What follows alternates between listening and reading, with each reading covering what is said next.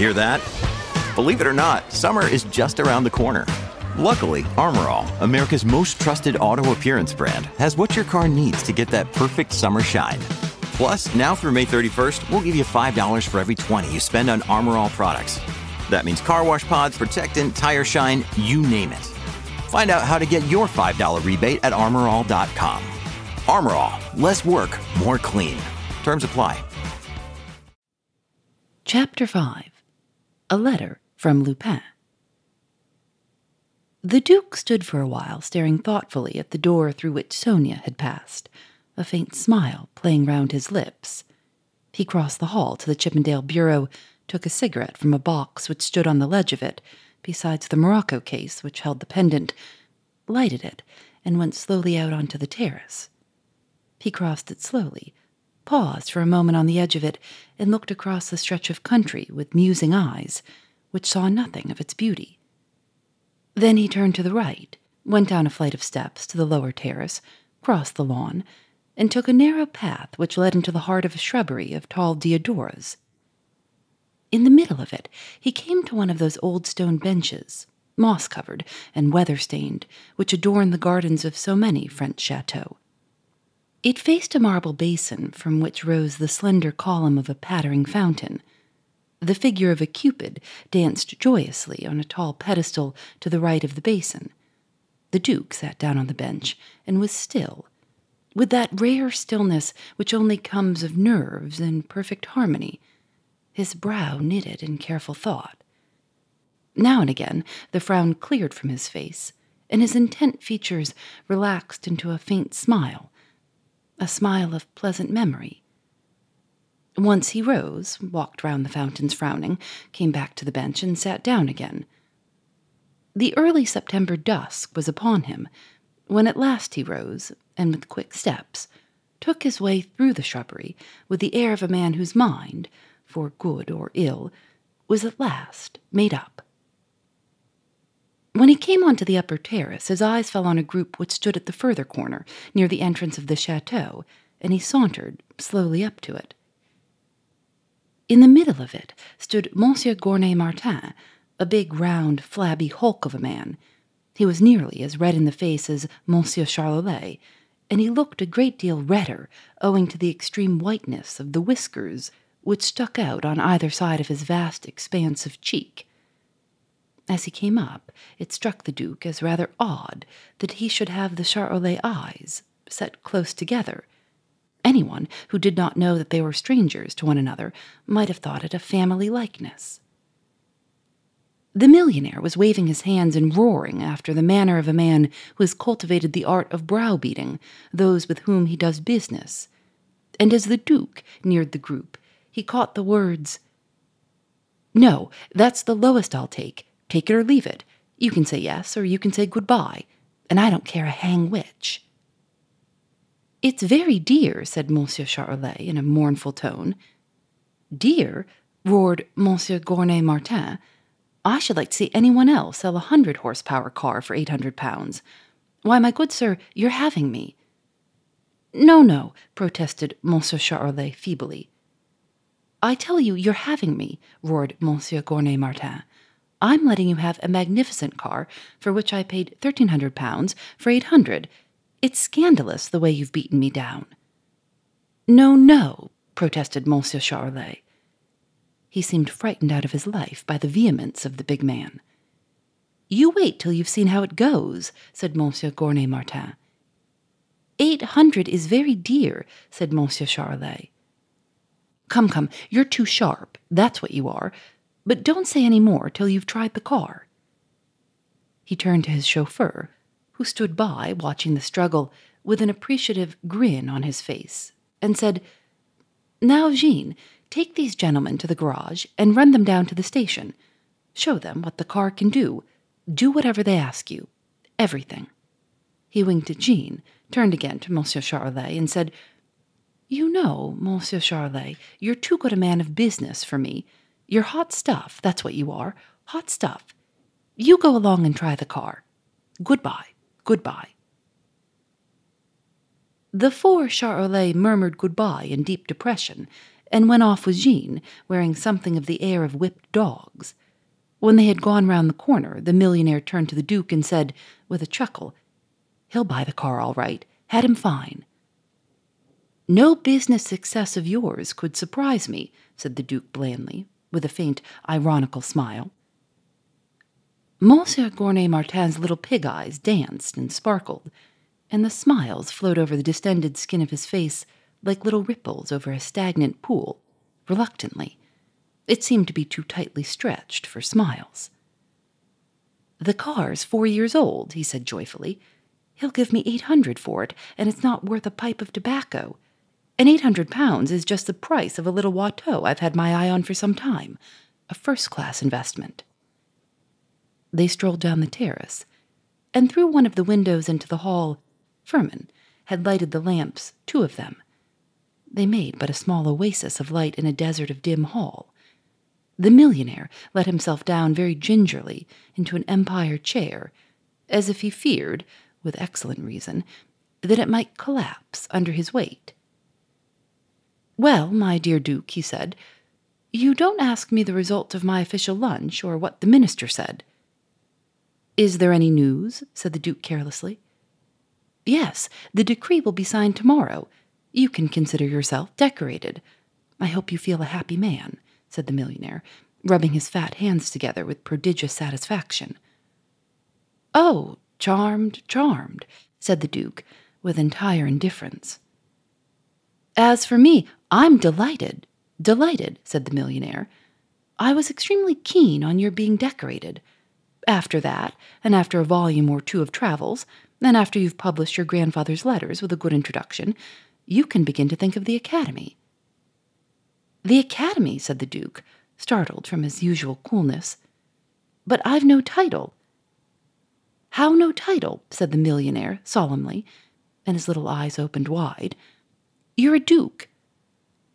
There's no doubt about that, said the Duke, watching him with admiring curiosity. I mean to marry my daughter to a worker. A worker, my dear Duke, said the millionaire, slapping his big left hand with his bigger right. I've no prejudices, not I. I wish to have for son in law a duke who wears the Order of the Legion of Honor and belongs to the Académie Francaise, because that is personal merit. I'm no snob. A gentle, irrepressible laugh broke from the Duke. What are you laughing at? said the millionaire, and a sudden lowering gloom overspread his beaming face. Nothing, nothing, said the Duke quietly. Only you're so full of surprises. I've startled you, have I? I thought I should. It's true that I'm full of surprises. It's my knowledge. I understand so much. I understand business, and I love art, pictures, a good bargain, bric a brac, fine tapestry. They're first class investments. Yes, certainly. I do love the beautiful. And I don't want to boast, but I understand it. I have a taste, and I've something better than taste. I have a flair, the dealer's flair. Yes, your collections, especially your collection in Paris, prove it, said the Duke, stifling a yawn. And yet you haven't seen the finest thing I have the coronet of the Princesse de Lamballe. It's worth half a million francs. So I've heard, said the Duke a little wearily. I don't wonder why Arsène Lupin envied you it. The Empire chair creaked as the millionaire jumped. Don't speak of the swine, he roared. Don't mention his name before me. Germaine showed me his letter, said the Duke. It is amusing. His letter, the blackguard, I just missed a fit of apoplexy from it, roared the millionaire. I was in this very hall where we are now, chatting quietly, when all at once in comes Firmin and hands me a letter. He was interrupted by the opening of the door. Firmin came clumping down the room and said in his deep voice, A letter for you, sir. Thank you, said the millionaire, taking the letter, and as he fitted his eyeglass into his eye, he went on, Yes, Firmin brought me a letter of which the handwriting he raised the envelope he was holding to his eyes and bellowed, Good heavens! What's the matter? said the Duke, jumping in his chair at the sudden, startling burst of sound. The handwriting, the handwriting, it's the same handwriting, gasped the millionaire. Then he let himself fall heavily backwards towards the back of his chair. There was a crash. The Duke had a vision of huge arms and legs waving in the air as the chair back gave. There was another crash. The chair collapsed. The huge bulk banged to the floor. The laughter of the Duke rang out uncontrollably. He caught one of the waving arms and jerked the flabby giant to his feet with an ease which seemed to show that his muscles were of steel. Come, he said, laughing still, this is nonsense. What do you mean by the same handwriting? It can't be. It is the same handwriting. Am I likely to make a mistake about it? spluttered the millionaire. Then he tore open the envelope with an air of frenzy. He ran his eyes over it, and they grew larger and larger. They grew almost of an average size. Listen, he said, listen. Dear Sir, My collection of pictures, which I had the pleasure of starting three years ago with some of your own, only contains, as far as old masters go, one Velasquez, one Rembrandt, and three paltry Rubens. You have a great many more. Since it is a shame such masterpieces should be in your hands, I propose to appropriate them, and I shall set about a respectful acquisition of them in your Paris house tomorrow morning. Yours very sincerely, Arsène Lupin. He's humbugging, said the Duke. Wait, wait, gasped the millionaire. There's a postscript. Listen. P.S. You must understand that since you have been keeping the coronet of the Princess de Lamballe during these three years, I shall avail myself of the same occasion to compel you to restore that piece of jewelry to me. A.L. The thief, the scoundrel, I'm choking, gasped the millionaire, clutching at his collar. To judge from the blackness of his face and the way he staggered and dropped onto a couch, which was fortunately stronger than the chair, he was speaking the truth. Firmin, Firmin, shouted the Duke, a glass of water, quick, your master's ill.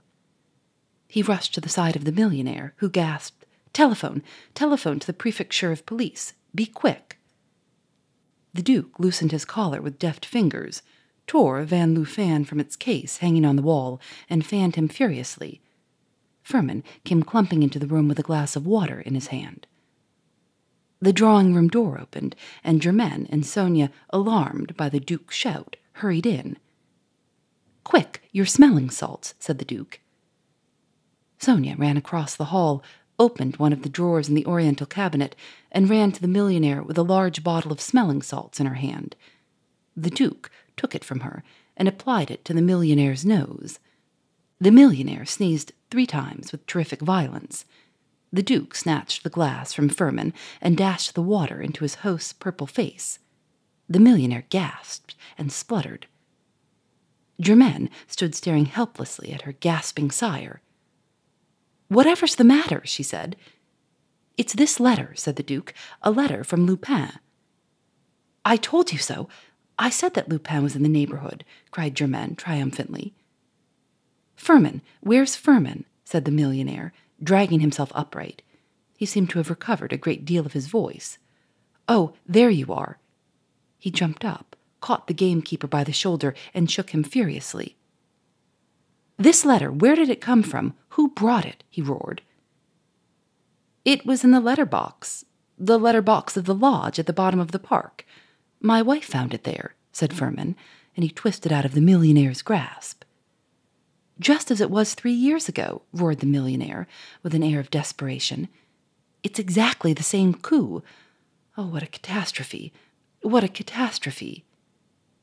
He made as if to tear out his hair, then, remembering its scantiness, refrained.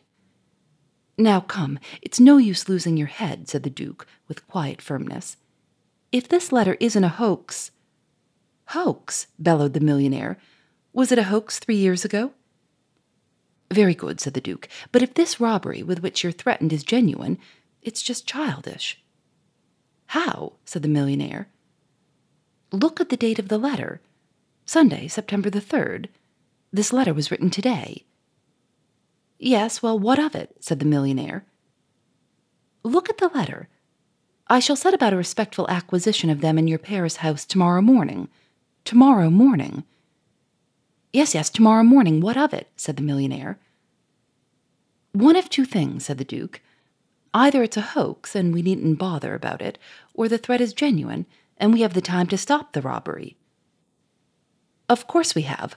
Whatever was I thinking of? said the millionaire, and his anguish cleared from his face. For once in a way, our dear Lupin's fondness for warning people will have given him a painful jar, said the Duke. Come on, let me get at the telephone, cried the millionaire. But the telephone's no good, said Sonia quickly. No good? Why? roared the millionaire, dashing heavily across the room to it. Look at the time, said Sonia. The telephone doesn't work as late as this. It's Sunday. The millionaire stopped dead. It's true. It's appalling, he groaned.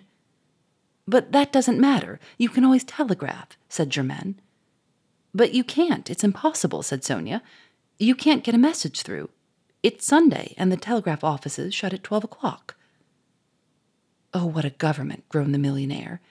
Then he sank down gently on a chair beside the telephone and mopped the beads of anguish from his brow. They looked at him, and they looked at one another, cajoling their brains for yet another way of communicating with the Paris police. Hang it all, said the Duke. There must be some way out of the difficulty. What way? said the millionaire. The Duke did not answer. He put his hands in his pockets and walked impatiently up and down the hall. Germaine sat down on a chair. Sonia put her hands on the back of a couch and leaned forward, watching him. Firmin stood by the door, whither he had retired to be out of the reach of his excited master, with a look of perplexity on his stolid face. They all watched the Duke with the air of people waiting for an oracle to deliver its message. The millionaire kept mopping the beads of anguish from his brow. The more he thought of his impending loss, the more freely he perspired. Germaine's maid, Irma, came to the door leading into the outer hall, which Firmin, according to his usual custom, had left open, and peered in wonder at the silent group. I have it, cried the Duke at last. There is a way out. What is it? said the millionaire, rising and coming to the middle of the hall. What time is it? said the Duke, pulling out his watch. The millionaire pulled out his watch. Germaine pulled out hers.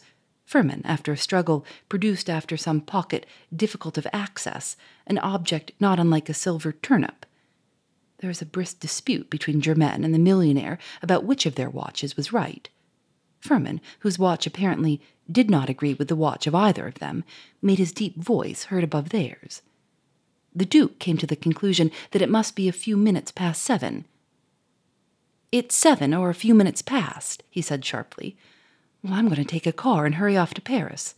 I ought to get there, bar accidents, between two and three in the morning, just in time to inform the police and catch the burglars in the very midst of their burglary. I'll just get a few things together. So saying, he rushed out of the hall. Excellent, excellent, said the millionaire. Your young man is a man of resource, Germaine. It seems almost a pity that he's a duke. He'd do wonders in the building trade. But I'm going to Paris too, and you're coming with me. I couldn't wait idly here to save my life. And I can't leave you here either. This scoundrel may be going to make a simultaneous attempt on the chateau, not that there's much here that I really value. There's that statuette that moved, and the pane cut out of the window. I can't leave you two girls with burglars in the house. After all, there's the 60 horsepower and the 30 horsepower car. There'll be lots of room for all of us. Oh, but it's nonsense, Papa. We shall get there before the servants, said Germaine pettishly. Think of arriving in an empty house in the dead of night. Nonsense, said the millionaire. Hurry off and get ready. Your bag ought to be packed. Where are my keys? Sonia, where are my keys, the keys of the Paris house? They're in the bureau, said Sonia. Well, see that I don't go without them. Now hurry up, Firmin. Go and tell Jean that we shall want both cars. I will drive one, the Duke the other. Jean must stay with you and help guard the chateau. So saying, he bustled out of the hall, driving the two girls before him. Phoebe Reads a Mystery is recorded in the studios of North Carolina Public Radio, WUNC.